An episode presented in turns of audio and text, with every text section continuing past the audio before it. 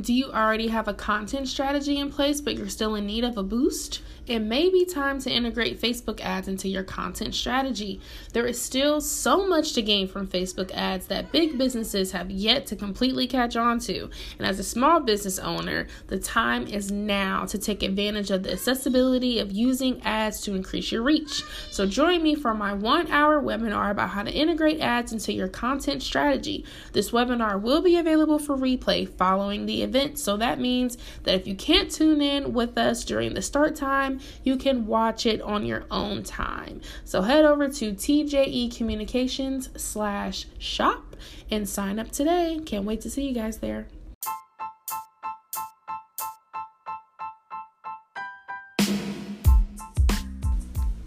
Hey, hey guys, thank you for tuning in to another episode of the Respect the Hustle podcast. My name is Tanisha J. English, and I'm the founder of TJE Communications, and we focus on digital marketing solutions for small businesses to level the playing field between themselves and large corporations. So, today let's talk about mental health.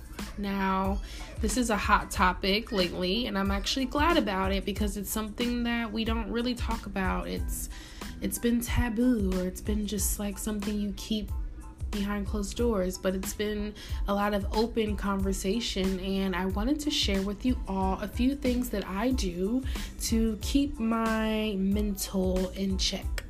so, First, creating realistic goals. Now, of course, the end goal is to be a millionaire, right? We talked about this, I think, last week, but there are so many things that I need to do before then. So instead of stressing every day about not having a million dollars, I set smart goals to help me get to where I want to be. So, for you, and whether it be for your business or just for your life, try to create goals that are achievable in the near future. So it's okay to have long term goals, but you also need to have short term goals that can help you get to the end goal, right? so think about that and try not to get too discouraged, which brings me to my second point is no bad self talk, no negative talk. So, if you lose a client, if something goes wrong, instead of saying, Wow, I suck, why am I in business? This is so stupid, maybe instead change your mindset to be, Okay, that opportunity fell through. I learned something from it. These are the steps I need to take to ensure that this does not happen again or these are the things that I need to improve on to make sure the next time I seal the deal. So instead of looking at, I guess, bad things or negative things, um, try to look them look at them as potential opportunities for the future.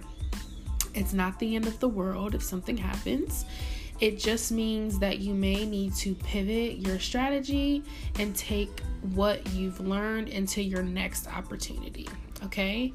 Now, in the midst of all that, it's definitely important that you make time for yourself. So, my daughter was gone on vacation all last week, so I was able to take a lot of time for myself to do things that I wanted to do.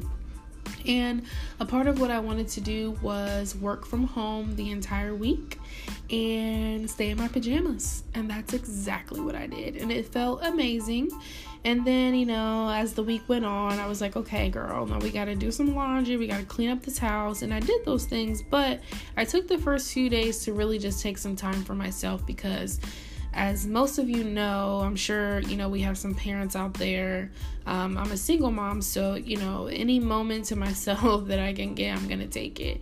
And I can admit that sometimes I feel guilty if I don't do anything productive. If I just like binge watch a Netflix show or you know play a word game on my phone or something like that, but I'm starting to learn that those are things that I actually need to do for my own sanity, and that's totally fine. So make time for yourself without your spouse, without your kids, without your pets. Take some time for you, okay?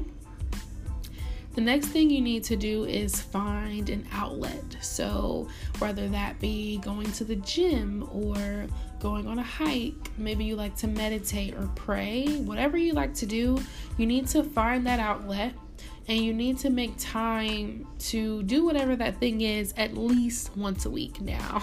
the goal, of course, is to do it at least every day, but we're to start small, right? So we're to say once a week, we are going to find, we're going to make time for ourselves, right? To participate in whatever outlet it is that we need to ensure that our mental is on point, all right? Lastly, you need to find your tribe. Find your tribe. Find your tribe. Okay? You always hear that entrepreneurship is lonely, and that is because we think entrepreneurship means that I that I need to stay home every day by myself and work work work work work. But you need to find people who are in the same position as you and maybe you plan to work together a couple times a week or for me you know i go to haven collective and i work in the co-working space three times a week and it's great for me to find my tribe and have those people around because you know i'm used to having coworkers and people i can vent to throughout the day about work. But when you're doing everything on your own you have no one to vent to right? No one's gonna get it okay? So you have to find a tribe of people who are just gonna get it. They're gonna understand where you're coming from and you'll be able to help them, they'll be able to help you, and in turn, you could build some powerful friendships from these tribes that you build. Um, but it's so important that you do not isolate yourself, that you find time to connect with humans in person, not through social media, right? And really have those connections on a weekly basis. So, to wrap up, Okay, things that I do to protect my mental wealth and health is to create realistic goals, no negative talk, make time for yourself, find an outlet, and find your tribe. Okay, so I'm challenging you to do these things this week. Okay, so I want you to really sit down, make a list, Find out what's important to you. Find out what ways you can improve your mental health and your mental wealth. And if that means therapy, please do it. I actually really want to go to therapy. So if there are any therapists out there, if you have recommendations, please send them my way. I would love to hear from them. And um, yeah, guys, please, please take care of you because if you're a hot ass mess, you're not going to be any use to anyone else, not even yourself, okay?